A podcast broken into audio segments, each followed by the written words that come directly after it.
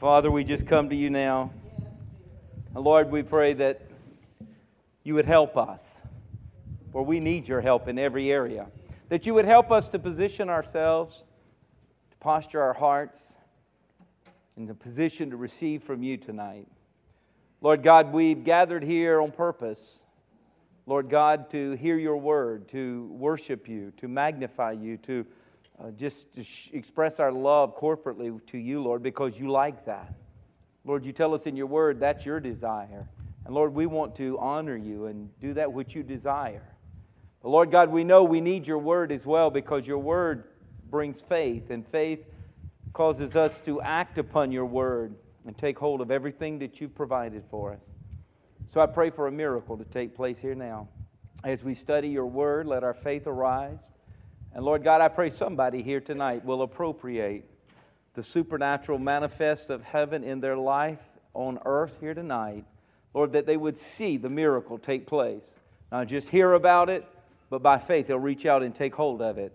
And they'll begin to walk in it as they leave here this night. God, we give you praise for that in advance. For it's in Jesus' name we pray. Amen. Amen. I don't know about you, but I'm expecting a miracle. I am, I live in expectancy. And I am seeing so much of God. I am seeing His hand in so many mighty ways. And it's not that He just started moving and doing. He's been doing. But it's like I'm coming up to the level where I'm now, my eyes are open to see. And the doors are open and I'm running through them.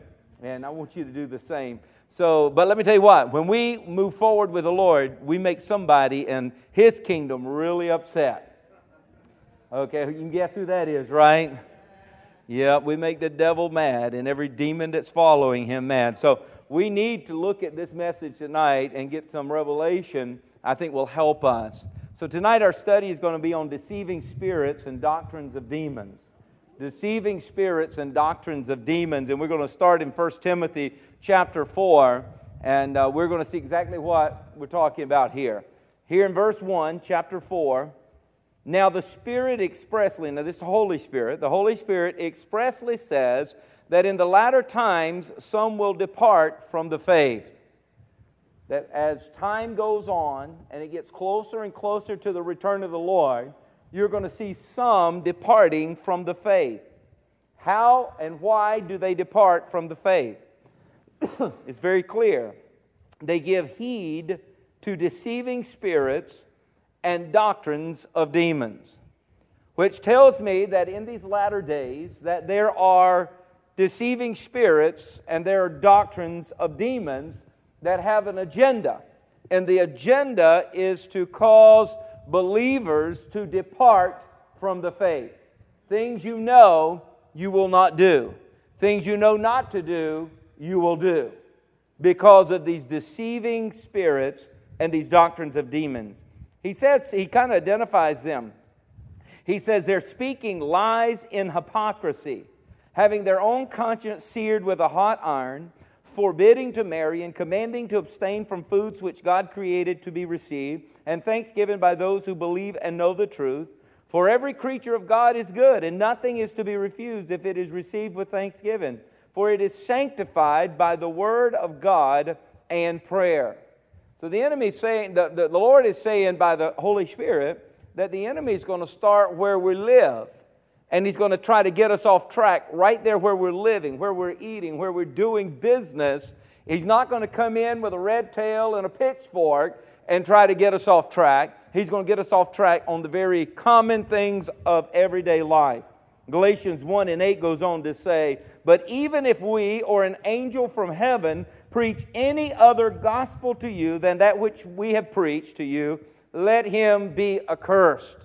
In other words, Paul was saying here that when the Holy Spirit is given this word, don't let a deceiving spirit and don't let a doctrine of demons get you off course. Stay with the word. Stay with the word. Oh, church, I believe that's a message in these latter days that we must be word central. We, we preach we're Christocentric, that Christ is center, and He is. But He is the Word. He was the Word and became the Word, was always the Word, and came and dwelt among us and gave us the Word. So we must stay Word central. Amen. Amen.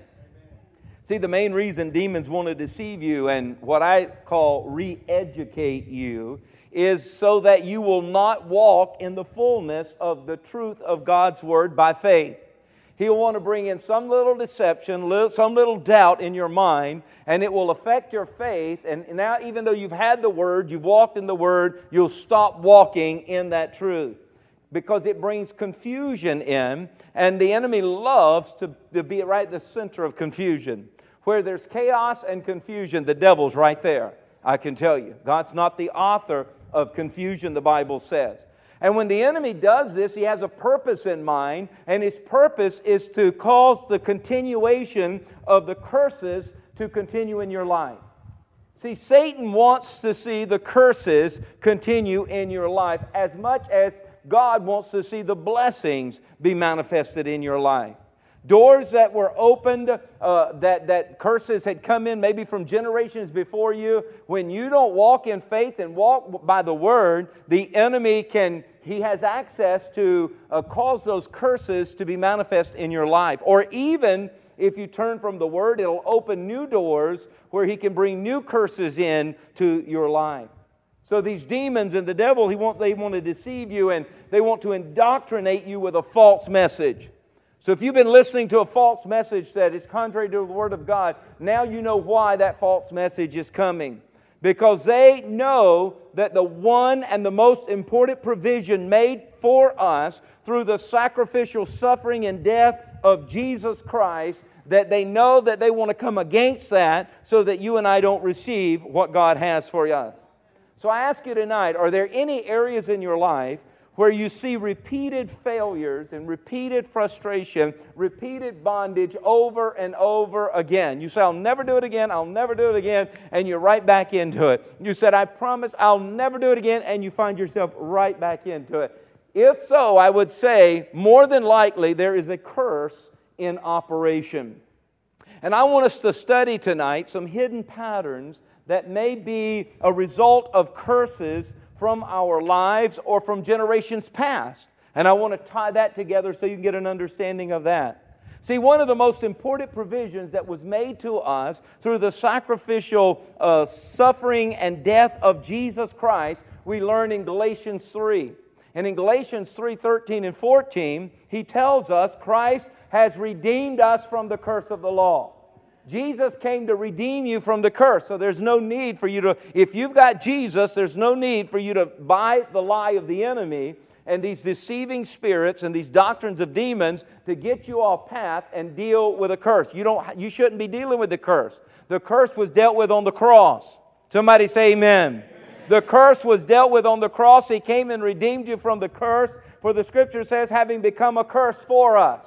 He took the curse on himself. How did he do that? For it is written, cursed is he who hangs on a tree. There was written a loophole that God had placed in the Old Testament law that if you died on a tree, if you were uh, hung on a tree, even before crucifixion was ever thought of, God thought of it, there would be a curse that comes upon you.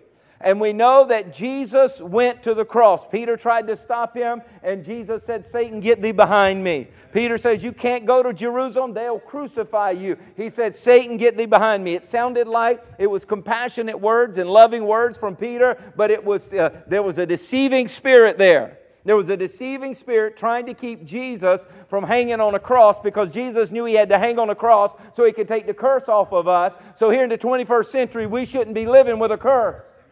We're going to identify the curse. We're going to get rid of the curse tonight. Amen. Amen. So it's written, cursed is he who hangs on a tree, that the blessing of Abraham might come upon the Gentiles in Jesus Christ, or in Christ Jesus. So he not only wants the curse off of you, he wants his blessing on you.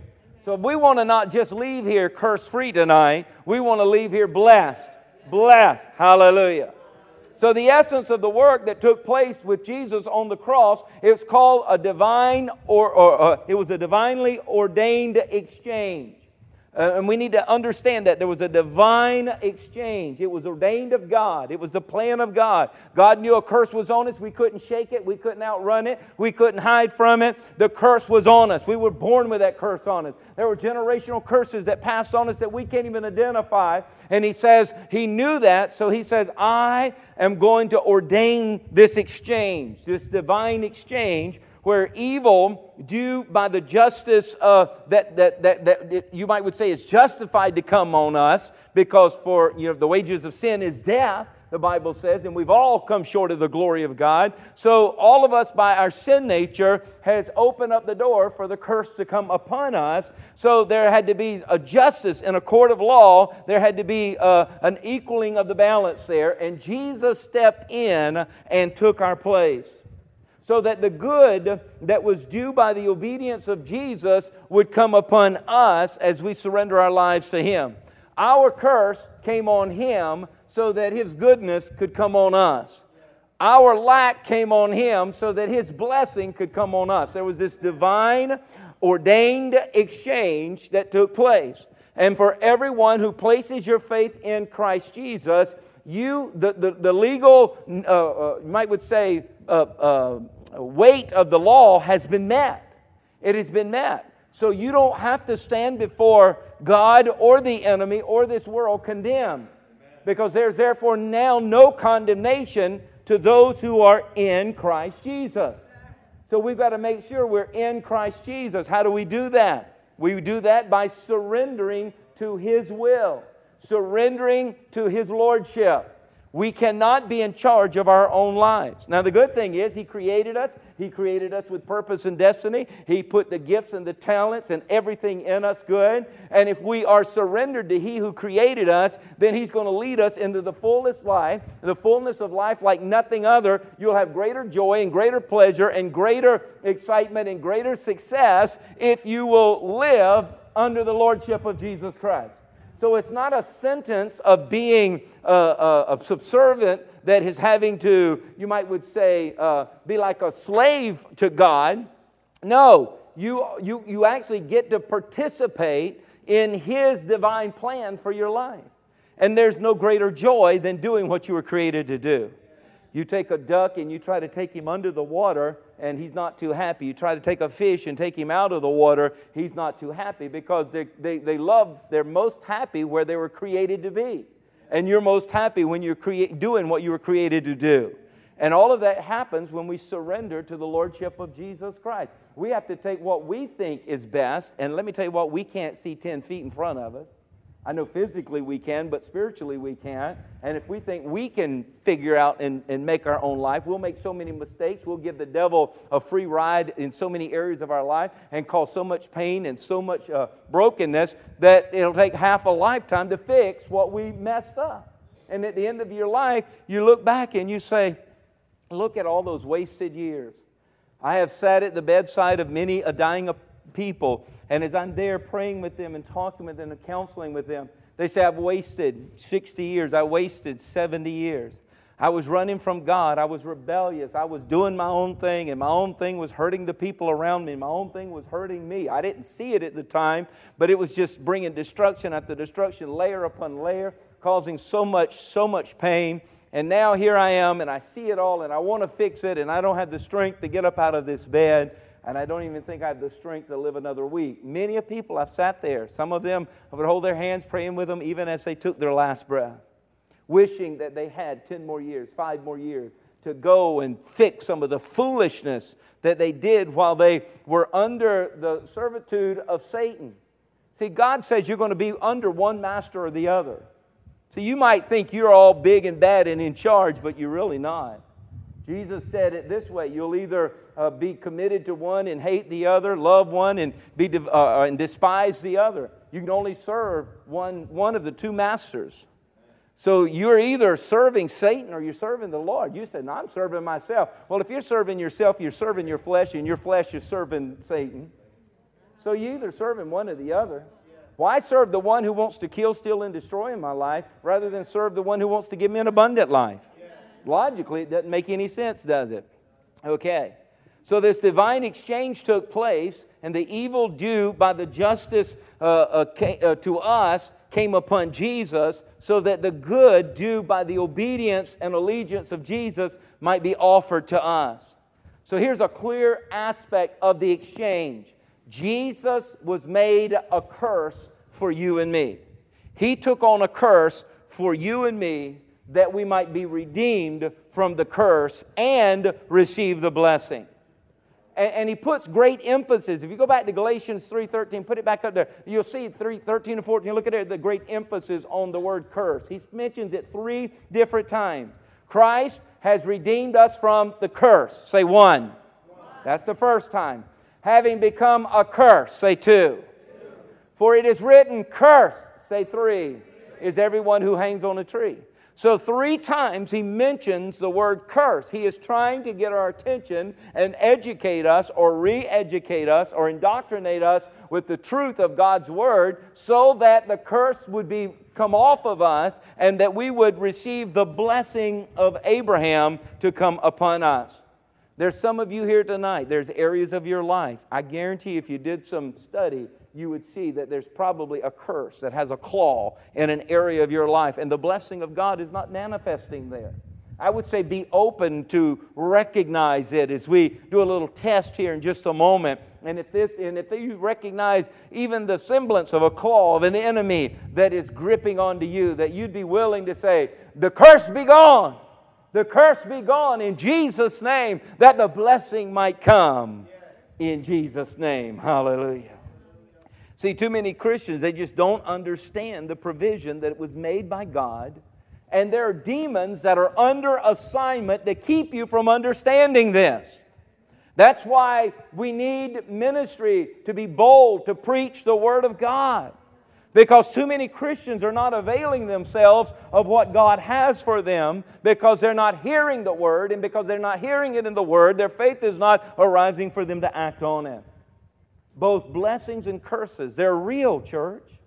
They're real.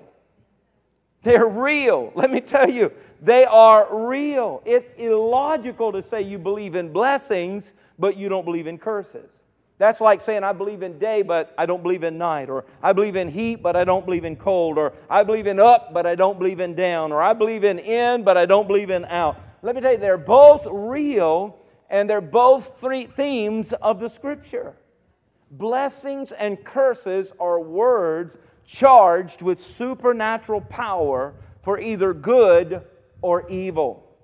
And once they are released, they usually continue from one generation to the next generation until they are revoked or canceled.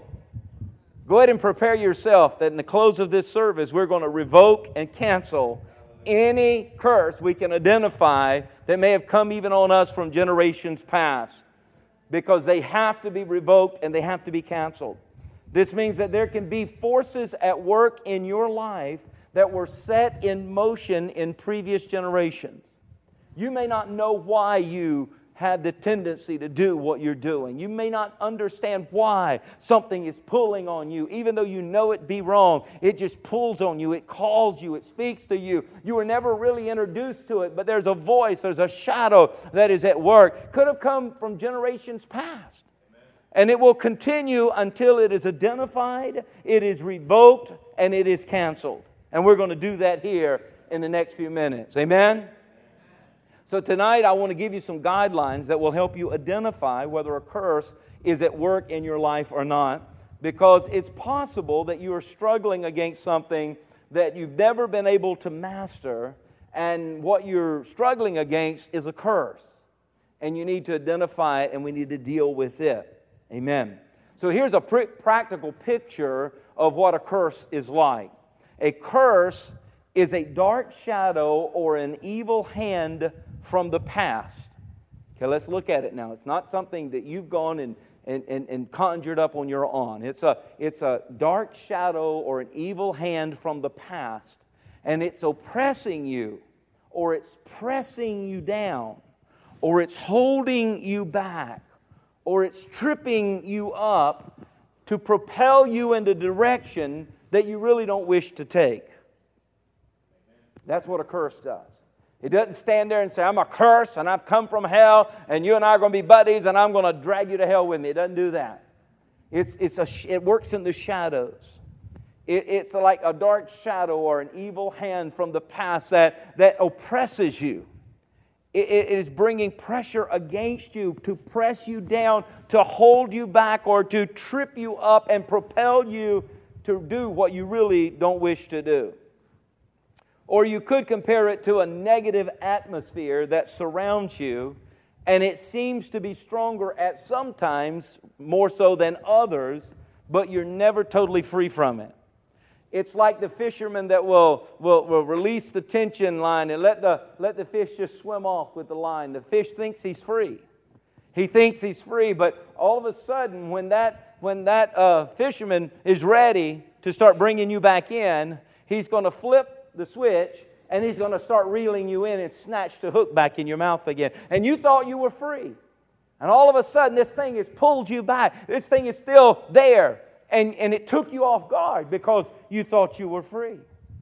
And, and the key word, if you're dealing with a curse, one of the key words would, in your life would be frustration. You're frustrated. You frustrate others around you because they can't understand why you're free. And then all of a sudden you're back, you're doing it again. And they're like, wait a minute, what happened here? And they're mad at you, but what's, and you're mad at you, and you're mad at them, and you're, everybody's mad at everybody. And the devil's just sitting there uh, fishing away and enjoying, uh, frustrating your life. I've seen people rise to a certain level of success, and even though uh, they have all the qualifications to succeed and, and, and to keep going, something always goes wrong. Always goes wrong. And some people say, ah, they just have a fear of success. I don't know that it's they have a fear of success. Why, every time they get to this certain lid, something will go wrong, and they always go back and start all over again. I don't know that it's so much a fear of, uh, of success as it is a curse at work. A curse at work, where you have to start all over again. You reach that certain level. Does anybody identify with this? Know anybody that identifies with this? It seems like there's a pattern. It is a pattern. It's the, it's the course of the curse in your life. There's no obvious reason it should be that pattern, but it's there. I can't tell you how many people that I've dealt with that, that uh, tell their life story, and it has this pattern. I mean, the details vary, but the pattern is always very similar. I, I, I've seen areas in their life uh, go through these patterns, whether in business or personal relationships. Boy, does it like to manifest there. Uh, career, uh, finances, health, addictions. I've seen it in all these areas and so many more. This pattern that just keeps going over and over again. And whether it may be uh, this dark shadow or this evil hand from the past, a curse that may even go back from generation to generation, it always likes to manifest in the current generation that is living. It can't do anything in the past, so it's working to manifest itself in the present. Forms that curses may take when, when studying the blessings and studying the curses in the Bible, you, you need to go to where the champion chapter uh, is on blessings and curses, and that's always Deuteronomy twenty-eight. Deuteronomy twenty-eight is very legal. Deuteronomy twenty-eight is very detailed about the blessings and the curses. Now, there's sixty-eight verses there. We're not gonna, we're not actually we're not gonna read any of them tonight. But we, we could spend a long time going through sixty-eight verses. The first fourteen verses in Deuteronomy twenty-eight talk about the blessings. I love it. God opens up with the blessings, gives us some hope, gives us some encouragement there. But boy, then you go on those fifty-four remaining verses. They deal with the curses. Why are there more verses dealing with the curses than there are the blessing? Maybe because there's more people that's living their life under the curse than they are under the blessing. But God wants us to move to the front. He wants us to move to the front and be blessed. Amen? So if you did a study on here, a brief summation of the blessings would be exaltation. In other words, God wants to lift you up. God wants to take you to the next level. God wants to bless your marriage. You, you've enjoyed it at this level. He wants to take it to another level. You've enjoyed your children. He, you've enjoyed them at this level. He wants to take it to another level. You've enjoyed your parents. You've, you've been to this level. He wants to take it to the next level. You've enjoyed success in finances. You, at this level, he wants to take it to the next level. It's all about exaltation, lifting you up. up. Thank God that we serve a God who wants to lift us up. If we fall down, He wants to help us up. If, if we're uh, uh, running on a flat road, He wants to put the incline in there so we can go to the next level and the next level. He's all about blessing us. So it's about exaltation. The blessing's about health. If you look at those fourteen verses, it's about health in our physical body and health in our relationships and health in, health in our reproductive nature so that we're reproducing and we're multiplying. Prosperity, it talks about that, and victory and God's favor. Those would be the summations of the blessings. But then when you get to the brief summation of the curses, they're essentially the opposite. It's about humiliation. The curse wants to humiliate you. The curse wants to cause you to act in a way that you look back on it and you're shamed. You're shamed. And you bring, you bring disgrace upon yourself. You bring disgrace upon your upbringing. You bring disgrace upon everything that God has blessed you with, even God Himself. It's about humiliation. It's about mental and physical sickness. That's what the curse wants to bring. It wants you sick. It wants your body broken. It's wanting you mentally broken and, and failure to reproduce. It doesn't want another generation. Let's kill off what God wants. Let's abort what God wants. Let's not let live. If God wants the earth to be filled with men and women and children and husbands and wives and families, let's kill that. Let's take that out. The curse is always about family breakdown. If there's strife and stress and, and, and, and, and, and heartache in your family, it is the curse at work. That is not how God wants you to live. That is not how God wants you to live. Some people have had so many generations of, of so much uh, brokenness in family relationships that they think that's the normal. And there's so many people around them that are like that, that they think everybody's like that. I'm telling you, everybody's not like that. And that's not how God wants you to live the rest of your life. He wants your family blessed. He wants your relationships blessed. Because the curse tries to bring in brokenness in the family, tries to bring in poverty, tries to bring in defeat and oppression and failure and God's disfavor. Boy, the curse, that evil hand of the past, is hard at work. And in connections with the blessings, Moses told Israel, if God's blessings are on your life, you'll be the head and not the tail, and above only and not beneath. That's what he says the blessings do. So I ask you, are you living like the head or are you living like the tail? Are you taking the initiative? Are you making the decisions in your life? Or are you just being dragged around like the tail by the forces that you seemingly have no control over? And the smelliest part of the, of the any animal you will find at the tail. And it's like, my life stinks when you're living at the tail. I know it may put a smile on her face, but living a life that stinks is no fun, right?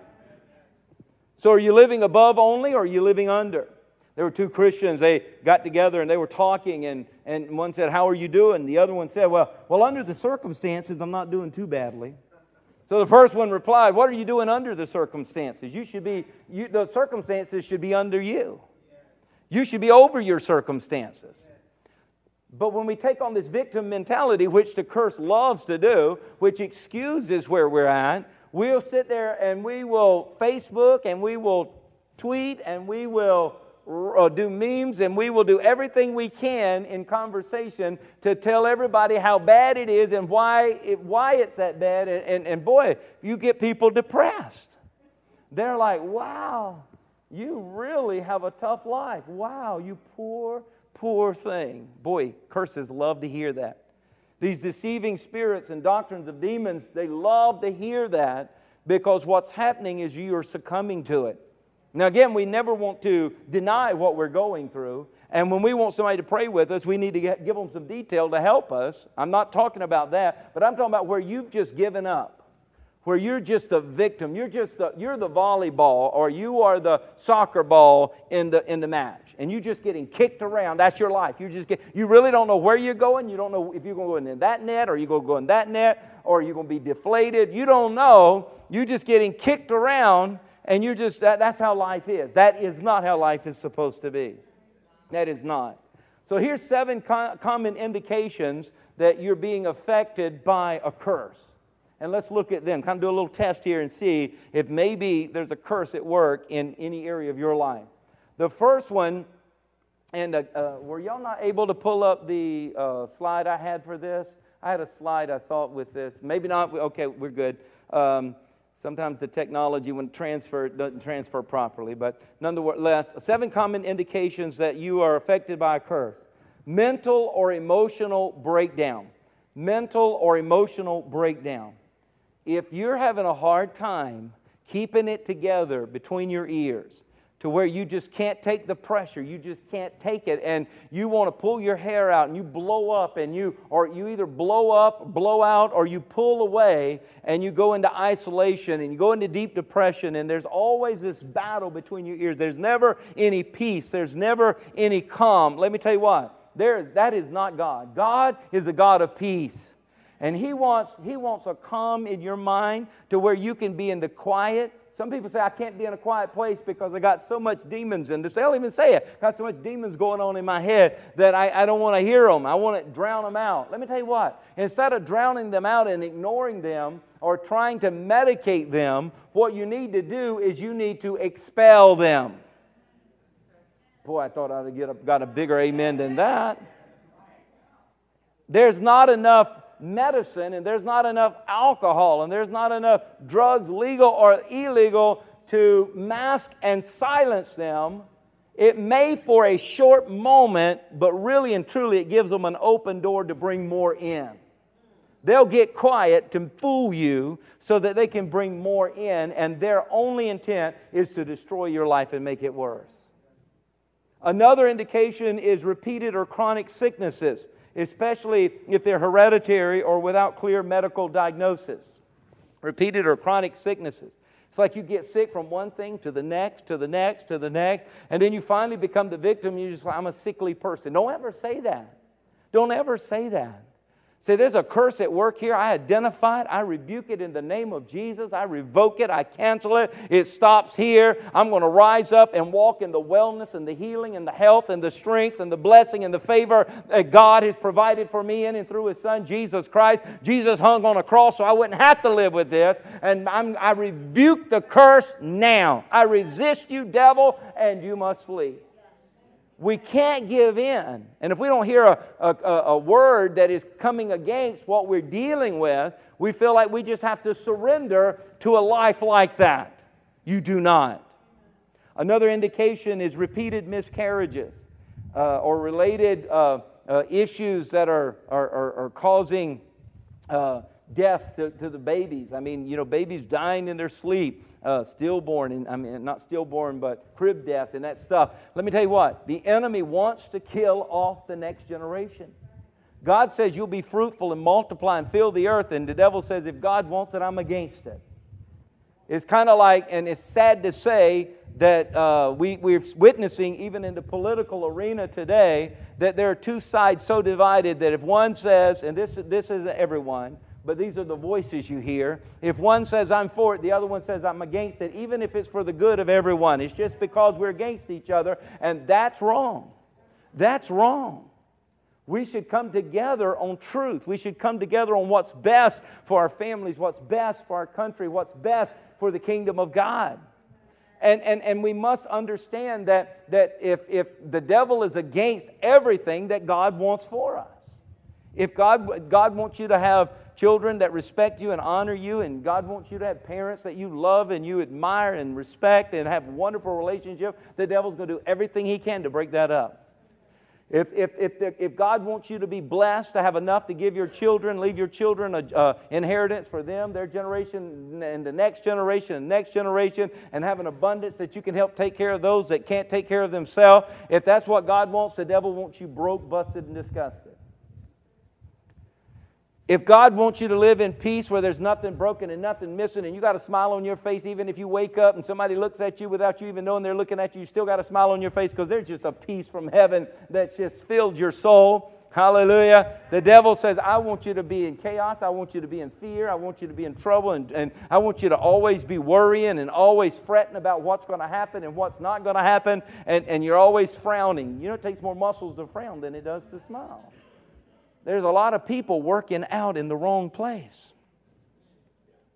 Another one is the breakdown of marriage and family. Satan wants to destroy our marriage. Husband, hear me. There are demons. There are deceiving demons. There are doctrines of demons. There are deceiving spirits. There is Satan himself. They, they are at work to destroy your marriage. And the least opportunity, I mean, the, the, the, the, any opportunity when you least expect it, those demons are going to try to deceive one of you or both of you in believing something wrong about one or the other. Always trying to cause trouble. Always trying to make you hear that reply with the, with the wrong message. You said, yes, dear, and she's mad. Why are you mad? Well, you said it in a way that you offended me. Well, I said, yes, dear. I say, yes, dear, to everything that you want that, that's good, you know. But, boy, there was a demon there just saying, oh, he's got an attitude or she's got an attitude.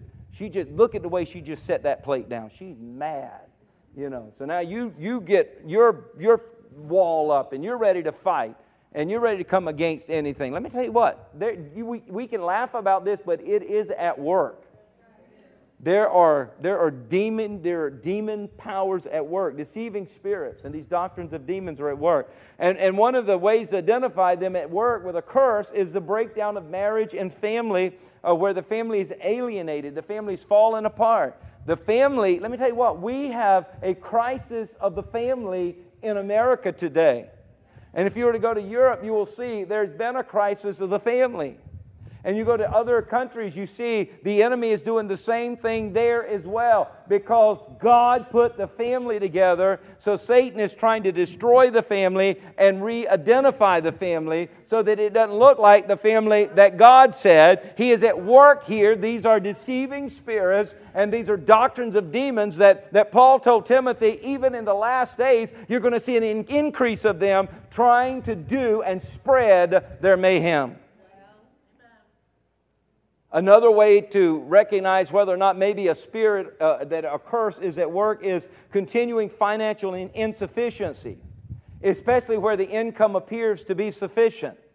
You make enough, you make more than you used to make, but you're still maybe as broke or broker than you were before. It's like you can never get ahead. You can never get ahead. There is always something that is work at work behind the scenes to keep you in financial distress. Let me tell you what, that could be a curse. And you say, no, it's bad budgeting. There could be a curse in these deceiving spirits that are helping you not budget properly, because their goal is to keep you in need, where God says that you will have more than enough and that He is your God that will meet all of your needs according to His riches and glory, so that that's not the testimony that the world sees. That the world sees that God keeps His children in poverty. He keeps His children hungry. He keeps His children one paycheck from losing it all. And that is not God's plan. That is a sign that there is a curse, an evil hand, a dark hand from the past that maybe came in from the generation before you or generations before you. But you need to identify that curse, and you need to, let's deal with it tonight. We don't have to, this isn't a six-month plan to get rid of curse. I mean, you can get rid of a curse quicker than you can get rid of bed bugs. Do you hear what I'm saying?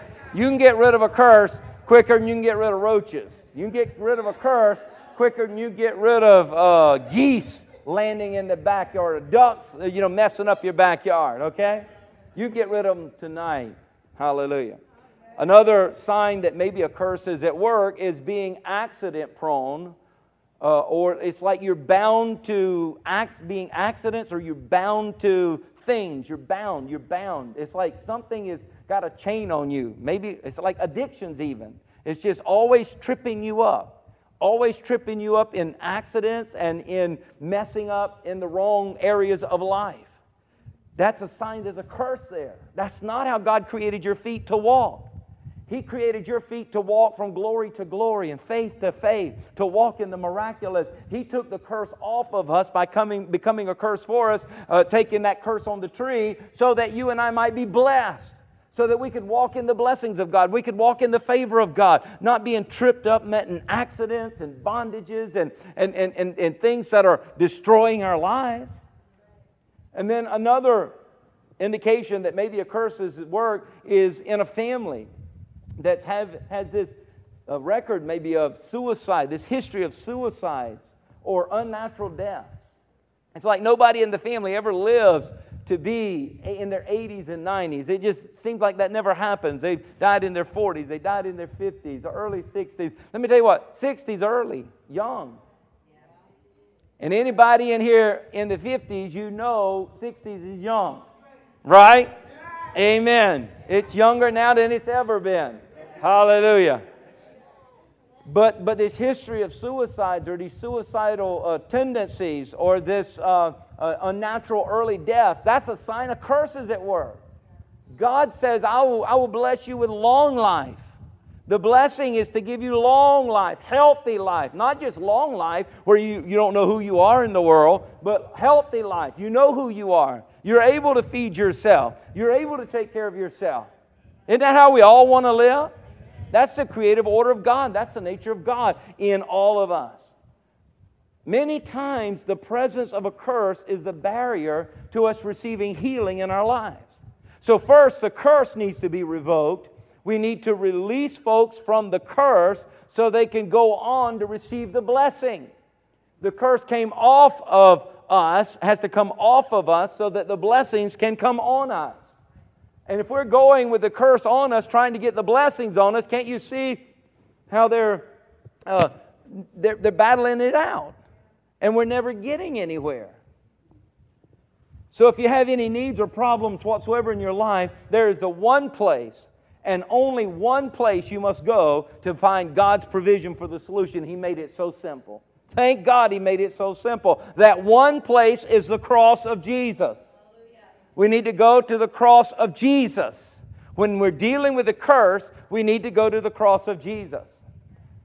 Because through what Jesus accomplished by His death on the cross, provided for every one of us, spiritually, physically, materially, for time and eternity, has been made available to us the blessing, the curse coming off and the blessing coming on us. There is no other basis in the Scripture than the cross for the provision of God. So that's why I say we don't have to uh, get in the canine unit to sniff out the bed bugs and then encase the furniture and put some kind of toxins in there and hope we can kill the, you know, long process, you know, to get rid of a curse. We can come to the cross because the process has already been taken care of. The process and the work that was involved to take care of the curse has already been done two thousand years ago on the cross of Jesus Christ. So it's through the cross that you can come to God and receive provision for His blessings and removal of the curse off of your life. Because when Jesus died on the cross, that divinely ordained exchange took place. It was ordained by God. It was predicted many centuries before by the prophets of God that it would take place. You see it in Isaiah fifty-three and six, where He says, all we like sheep have gone astray. We have turned everyone to his own ways, and the Lord has laid on Him. Who's Him? Jesus. The iniquity of us all. And iniquity is that brokenness, that curse that passes underneath the surface from generation to generation. All of it was laid on Jesus so that you and I don't have to carry that burden anymore. Hallelujah. Praise God. The essence of what took place when Jesus was on the cross was that divinely ordained exchange. But the exchange must take place. You've got to give up the curse so you can take on the blessing. He made the provision. You've got to lay down the curse. You've got to let go of the curse. You've got to stop identifying with the curse, and you've got to take on the blessing and identify with the blessing. Because the evil due by justice to us came on Jesus two thousand years ago so that the good that was due to the obedience of Jesus might come on us who are in Christ. Oh, what a glorious exchange. Hallelujah. He did the hard work. He did the heavy lifting. Jesus was punished that we might be forgiven. Hallelujah. He was wounded that we might be healed. He was bruised that we might be freed from this iniquity. He was bound that we might be free. He tasted our death so that we might share in His life. He was made sin that we might become the righteousness of God in Christ Jesus. He endured rejection so that you and I might be accepted in Him. So here's the clear aspect of the exchange that many, many miss. Jesus was made a curse that we might be redeemed from the curse and receive the blessing. Don't let a deceiving spirit and don't let a doctrine of demons ever take that truth out of the center of your mind and the center of your heart. Because there are too many Christians, and I'm saying Christian, there are too many Christians who are suffering under curses rather than living under the blessings. And I don't like that. God doesn't like that. The Holy Ghost doesn't like that. Jesus doesn't like that. Your Heavenly Father doesn't like that. And you as a Christian shouldn't like that either. And there are reasons for it. One is because they don't know how to recognize what is a blessing and what is a curse. And two, if they're under a curse, they don't understand the basis upon which they can be released. They think, since I've been born with this thing, I've dealt with it my whole life. This is just my life. This is my lot in life, I've heard people say. Let me tell you what, that's a, that's a lie from the deceiving spirits. Those deceiving spirits are deceiving you. But there's a cure. There's a cure. We can take the curse, C U R S E, curse. Let's drop the S, move over the R E, and we've got the cure. Okay? And that is first, that R E is going to be our key word. This is our key word so that we know how to operate and walk in the cure. That's going to help us remember. First, the R E is recognize. Recognize. You must recognize the problem. You must recognize the problem. If you won't recognize it's a problem, then you're stuck right there. If you will not recognize that you have a problem, I mean, every every uh, freedom clinic you will ever go to, whether it's based in God's Word or based in other goodness of humanity, will always take you step one. You've got to recognize you've got a problem. Because as long as you will, uh, feel like or will uh, try to uh, justify the curse, what you're doing is you're covering for the devil. Here he is in your life to bring nothing but death, nothing but loss, nothing but destruction, and you're covering for him. He's going to cut your throat. He's going to stab you in the back. He's going to burn you alive. He's going to destroy you. He may not, he may act like he's your bud, but really and truly, he's going to destroy you.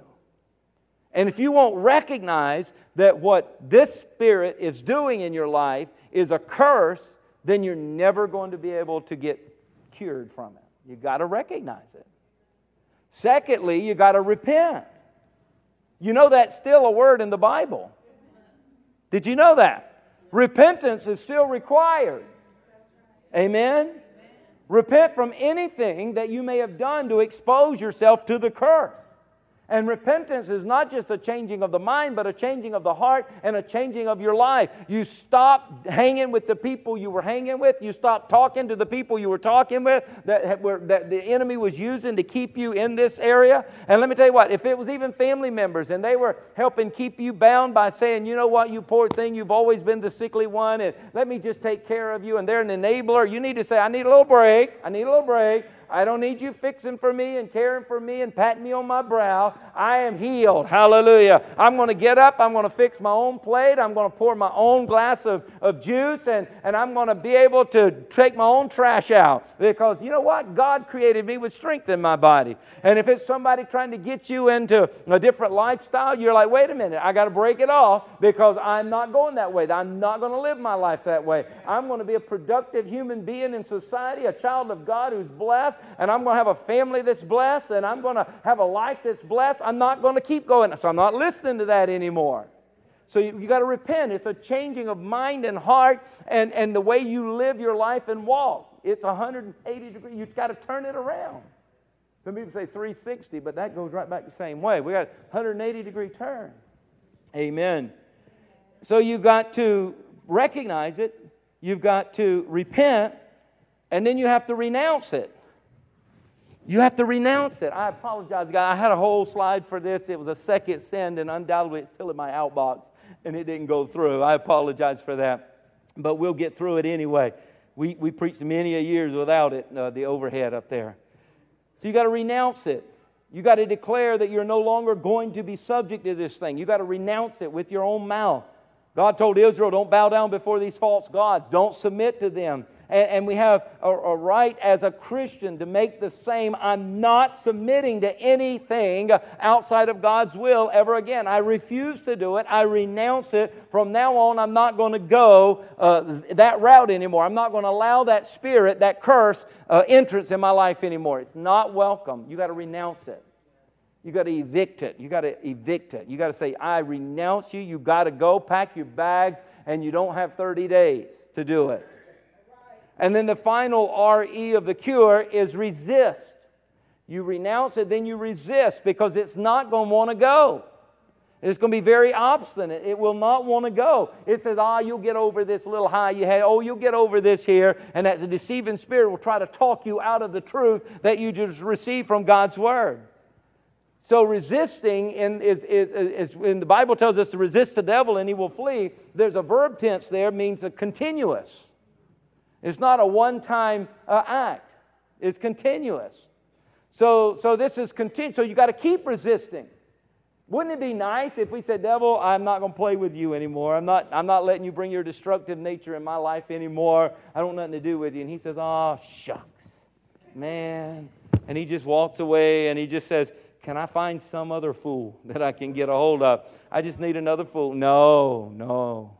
He said, man, I've been sitting in your recliner. I got that thing formed. It's the cushions have formed to fit me.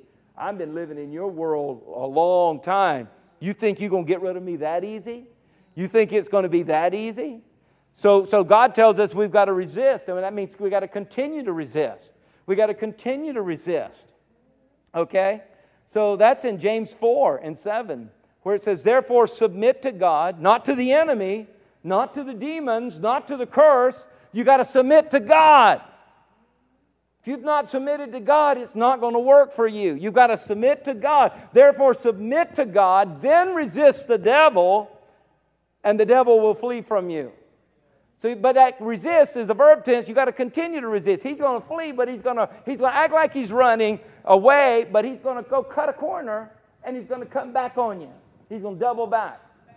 And he's going to see if you change your mind, if you're really going to stand strong in the Word of God, or was that just a religious moment you had? He had to go when you do, if you submit to God and resist Him, He has to go. But let me tell you what. He will not, he will try to come back. So resist the devil, and the devil will flee from you. So you got to keep resisting. First Corinthians one, twelve through fourteen, it says, the Father has qualified us to be partakers of the inheritance of the saints in light. Listen to that. First Corinthians one, twelve. The Father has qualified us to be partakers of the inheritance of the saints. And He has qualified us. What Jesus did on the cross qualified you. When Jesus shed His blood, He qualified you. You are qualified. You say, I don't know if this blessed life is for me. Let me tell you, it is. He qualified you. He's already qualified you. He has delivered us from the domain of darkness. So the power for deliverance is past tense. It's already done. So all you got to do is, is do the cure. All you got to do is recognize the curse. All you got to do is, is, is, is, is as you recognize it, you got to repent. And once you repent, renounce, and then resist. So you, the, the power's already been taken care of if you'll just walk in it. He has delivered us from the domain of darkness and translated us.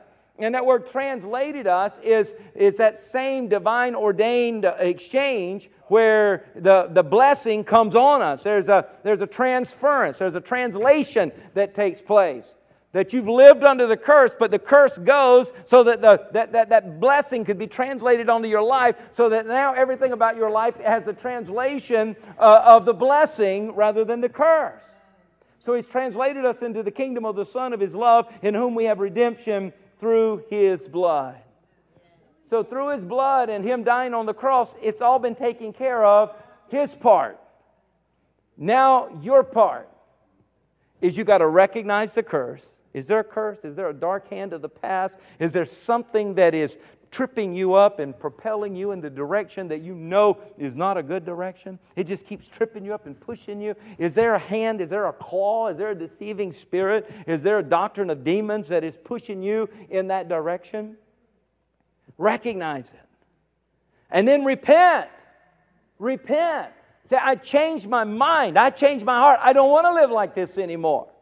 I want to give my life to Jesus Christ. I want to submit to God. God's created me for, for good things, and I want to, I want to achieve all of them. And I surrender my life to Jesus Christ. I repent of my sins. I ask God to forgive me because I have done some foolish things. I have done some hurtful things. I have done some shameful things. God, forgive me. And then you got to become a man or a woman of your destiny.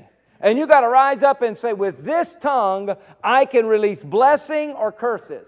I can deal with the curses and I can deal with blessing. The power's in this tongue. Well, I'm going to do it. I'm going to take this tongue and I'm going to renounce the curses. You got to go. You're not coming off my tongue anymore. You're not going to live in my house. You're not going to live in my mind. You're not going to live around my neighborhood. You got to go. I renounce you in the name of Jesus, and I release the blessing with the same tongue. Now, the blessing of God that Jesus, you provided, I receive it. I'm going to walk in it. I'm going to live under the blessing. I, my life will be a demonstration of the blessing. I'll be an oak of righteousness, a planting of God for the display of His blessings. I'm going to be a Christmas tree of ornaments, of, and the ornaments are the blessings of God. I'm going to have all the lights all over me, and that's going to be the blessings of God. I'm going to provide the structure of the tree so that He can just ordain me uh, uh, with, with uh, all His blessings. Amen. Amen. Amen. We got, are you, yeah, you join me? Yes. We're going to pray. And if you really mean business, I'm going to lead you in a prayer, and we can take, we can take care of this curse issue tonight. We can deal with it right now. Like I said, we don't need a six-month process. You can deal with it right now. The resisting is what you're going to have to continue to do when you go home, because he's going to run, but he's going to come back knocking on your window in the middle of the night. Hey, buddy. Hey, buddy, you know, we usually sleep together. We usually hang together. Come on, open the window, let me in. And you're going to have to, you're going to have to renounce him again and say, I resist you in the name of Jesus. And when he hears that, he's got to go. You've submitted to God. You resist the devil. He's got to flee. He's got to go. He cannot violate the word of God. And then you just keep resisting. You'll find out one day he'll leave you alone. He'll say, I'm not getting back in on that one. That one's smartened up. Those deceiving, those deceiving spirits and doctrines of demons that Paul was talking about to young Pastor Timothy and that church is, uh, you know, I, it don't work anymore. And, and and and let me tell you what, that's a blessed way to live. That's a blessed way to live. Would you stand with me, please? Hallelujah. Come on, I'm just going to lead you in a prayer. If you really want to mean business and take care of any curse that maybe you've identified in your life, I want you to. I'm going to just lead you in this prayer, and I want you to be bold. I want you to be bold. This curse has been bold, and it's been holding you back, but I'm ready for you to take and identify it, get rid of it in the name of Jesus. Say, Lord Jesus, I believe that you're the Son of God. Lord Jesus, I believe you're the Son of God. And you're the only way to God. I believe that you died on the cross for my sins. And you rose again from the dead. And I believe that on the cross you were made a curse. With every curse that was due to me, you took so that I might be redeemed from every curse and receive the blessing. So Lord Jesus, I confess that I have sinned. And I've opened the door for the curse. And my ancestors have sinned. And they opened the door for the curse. But I repent. And I ask for your forgiveness. Forgive me, Lord. Forgive me, God, I pray today. Of everything that I've ever done against you and your kingdom. And I also forgive every person that has ever harmed or wronged me. I forgive them as I would have you. Dear Lord, forgive me. I forgive myself. Say it again, I forgive myself. Lord, help me right now to forgive myself. I renounce all contact with the occult in any form and in any way. and I commit myself to get rid of any contact objects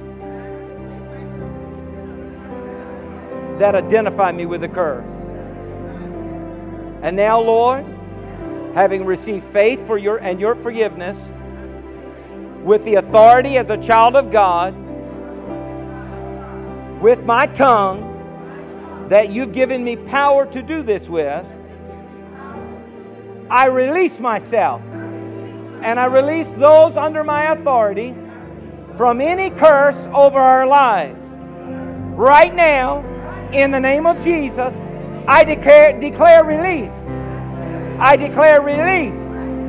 I declare release. I claim it and I receive it by faith in Jesus' name that I am free.